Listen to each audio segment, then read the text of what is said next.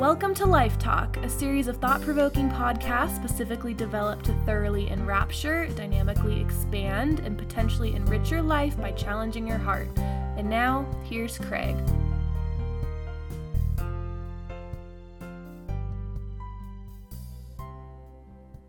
Welcome to part two of Being a Lamp That's Lit. Let's talk about the fear of being lit. Fear. What if? Just what if you could be a lamp that's lit? And what if, in being lit, you could, in reality, change your world? What if, by some wild coincidence, you're a lamp of proportions that you could not have imagined? What if, just what if, God has designed you with potential that, if untapped, can transform your world? What if? Someone once said, the things that are impossible with men are possible with God. Do you understand that this statement made by Jesus takes any limits that you have imposed on your life and your thinking and your dreams and effectively erases them? Do you realize that? The impossible, the stuff of sheer imagination, the pieces and parts of the dreams and desires that God plants within us, is brought squarely within the realm of the possible.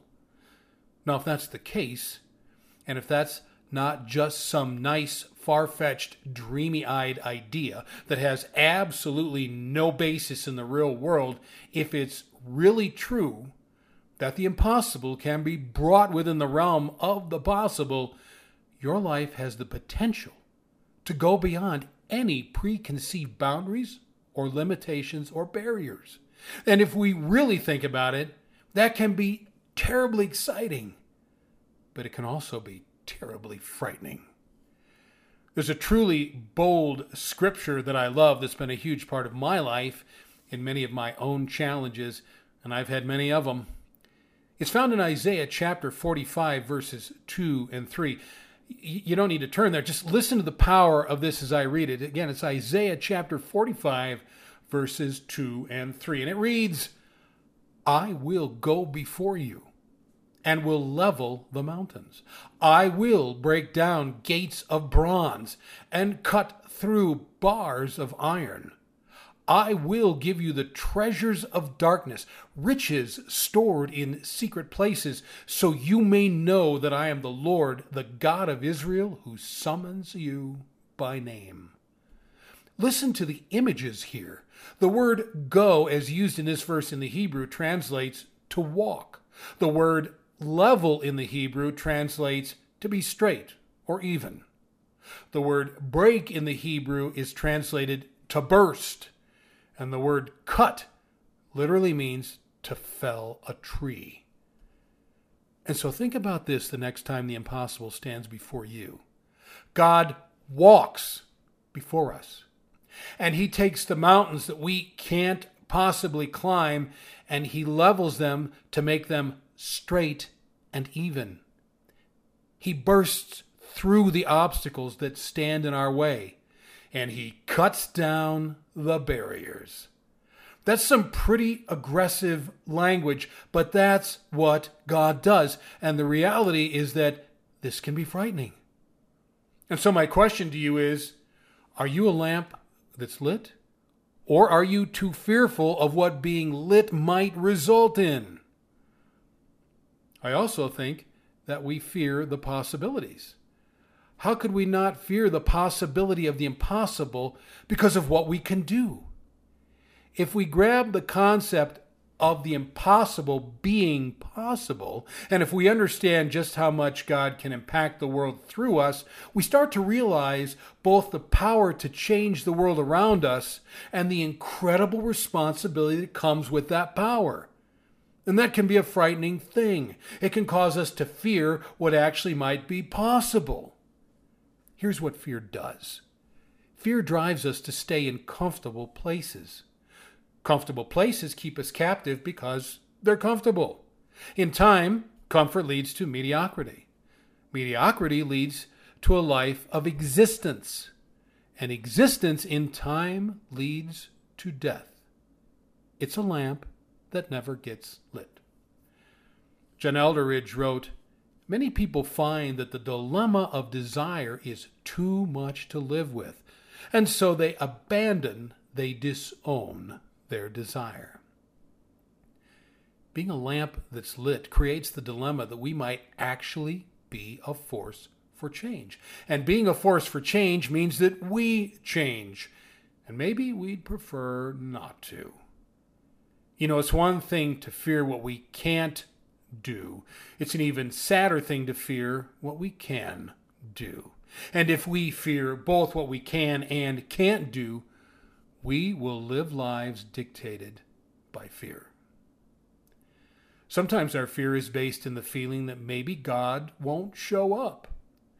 Maybe we'll put ourselves out there and believe in the impossible, and God won't be there, and He won't show up. Sometimes things are too marvelous to believe in because we can't visualize how they could possibly happen to us. God promises some things sometimes that seem too big to be realities, so we render them the stuff of nice ideas or novelties or things or wishful thinking that maybe can happen, but certainly not to us. We recognize that we need to believe in things bigger than us and we need something grand to hold on to, but most often we assume that these things could never become anything other than nice ideas. And so if we step out and actually believe, and if in believing these things they prove to be nothing more than nice ideas, we lose hope.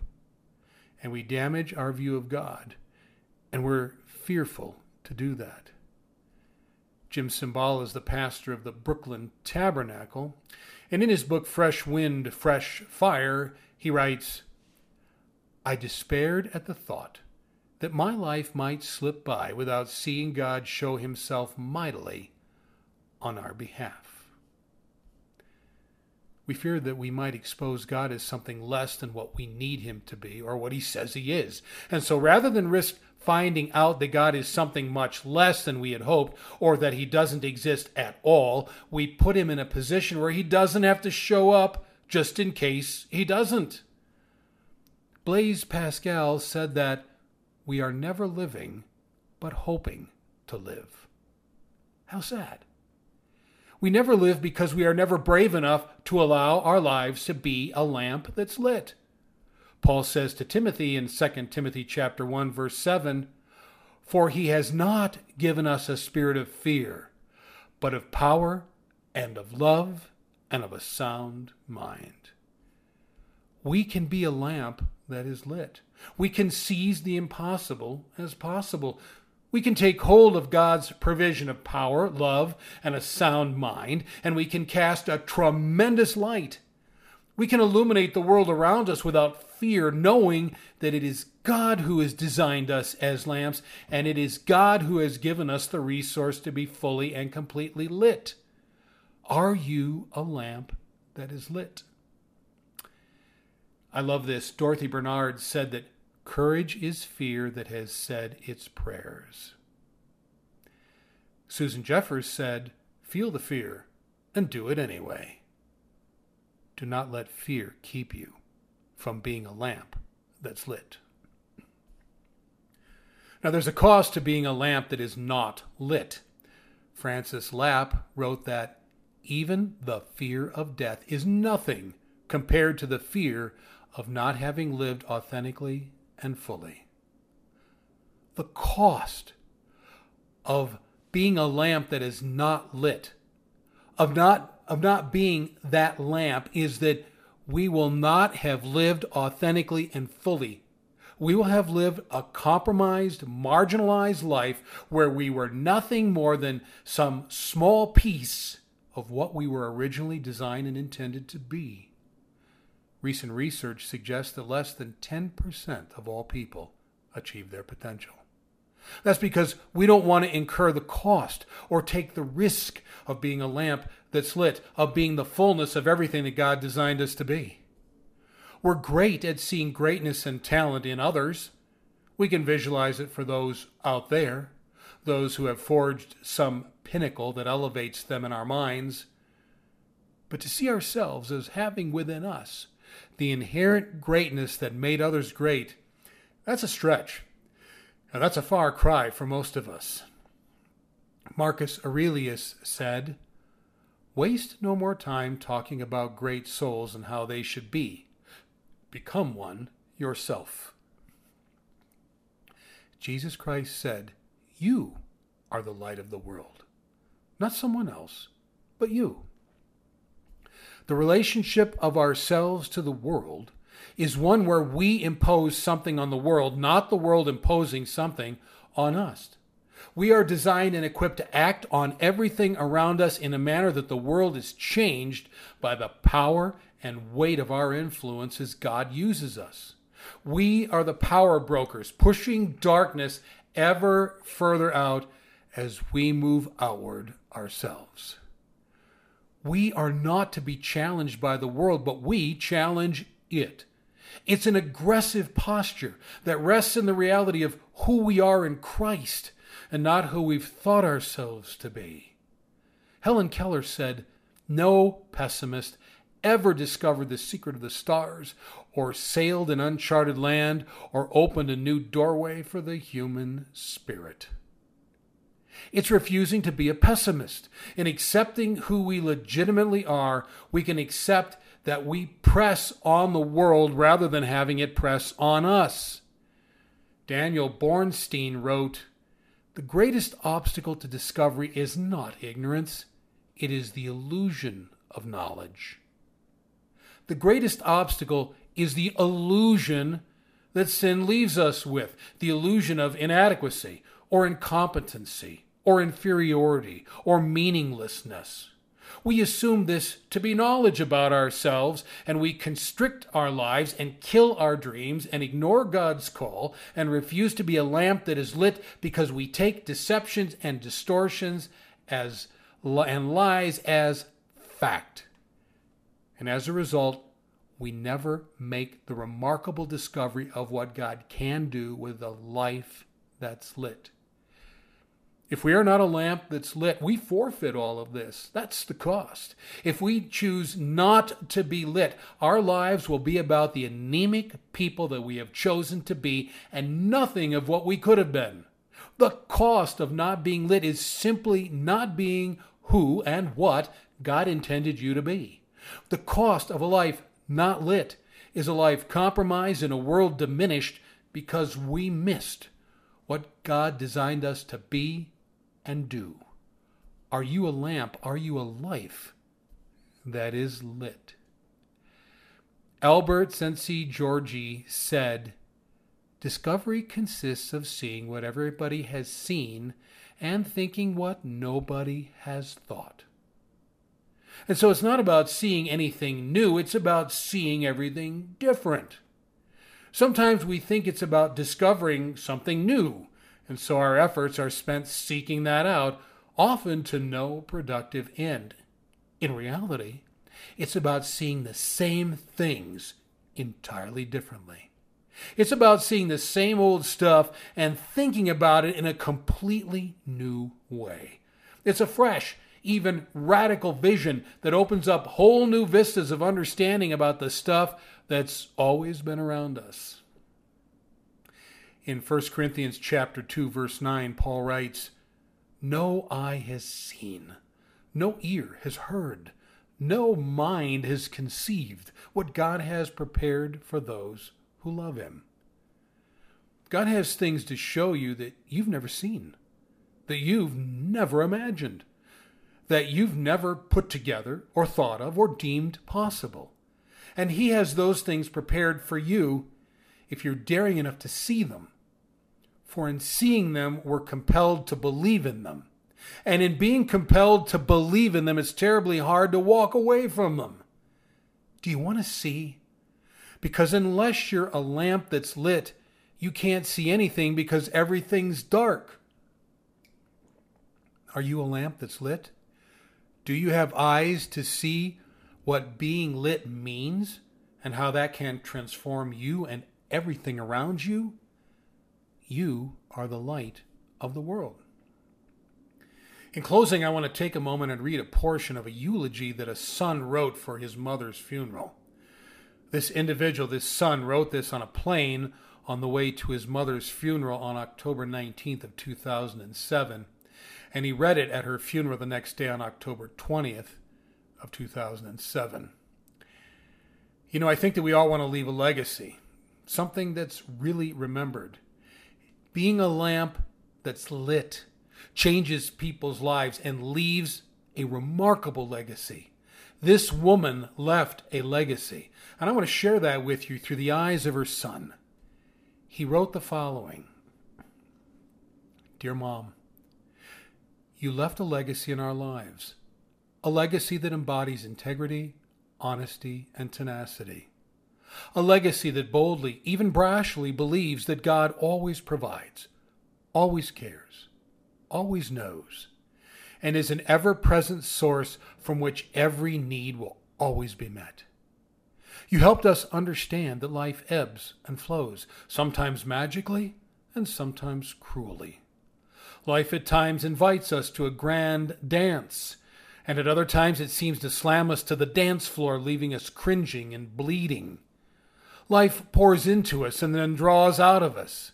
The sun at times warms us, and then the hail pelts us. In whatever form it takes, you taught us that God always prevails, that there is always good, that it will always, always work out, and it always did. You left us with an understanding that life is more than some daily routine or the achievement of tasks, either great or small. Life is about living well, living with respect, living in a manner that adds rather than detracts. It is not about pretending that things are well or being Pollyannish. You taught us that life is about understanding that things will not always be fair nor will life necessarily be just, but in the hands of God.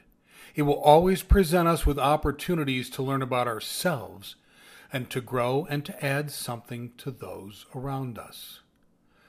Mom, you were about the stuff of building the lives of three boys and taking care of a husband who was at times a boy himself. It was never really about you. We tried to make it so many times, but you always declined.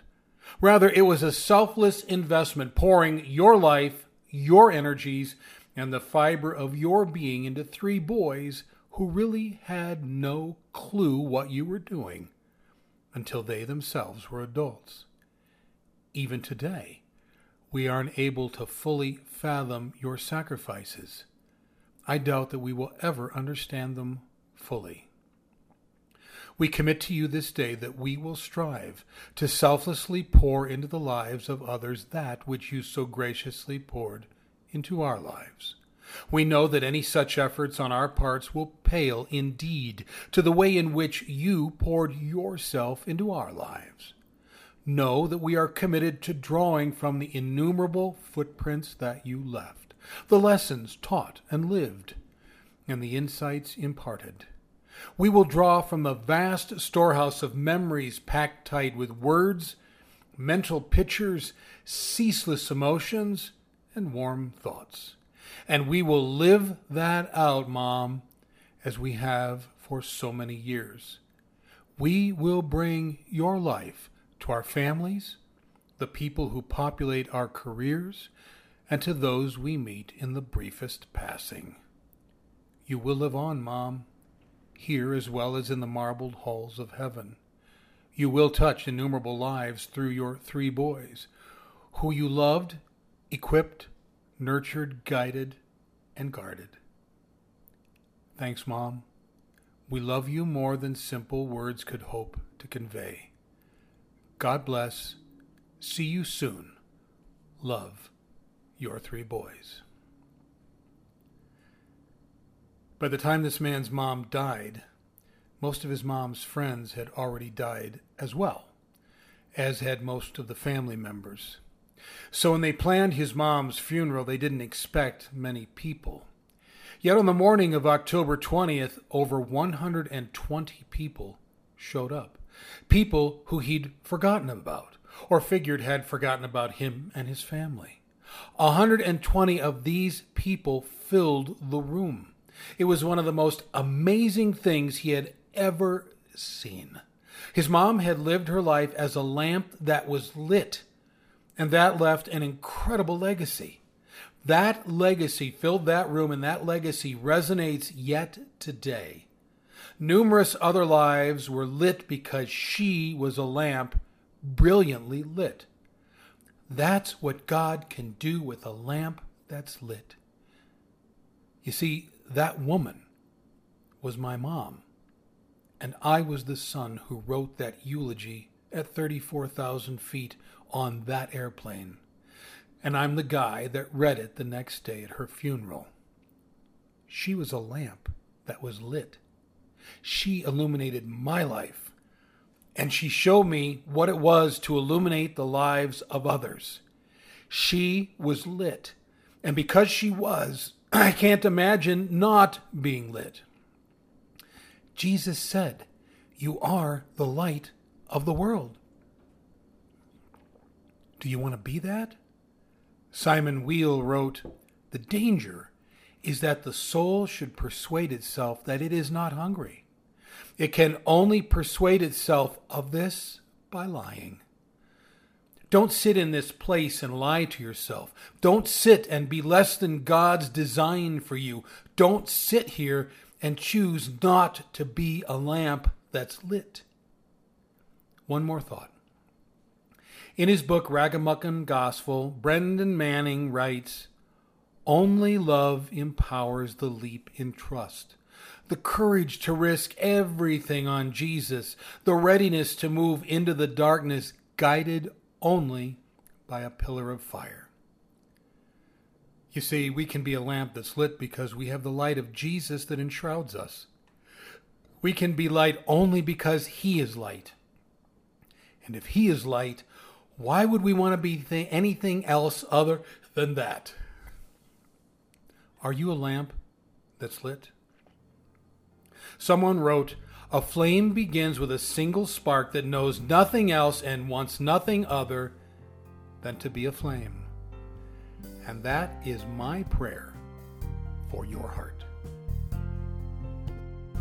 Thank you for joining us for Life Talk. For further information or additional resources, please visit www.craiglpc.com.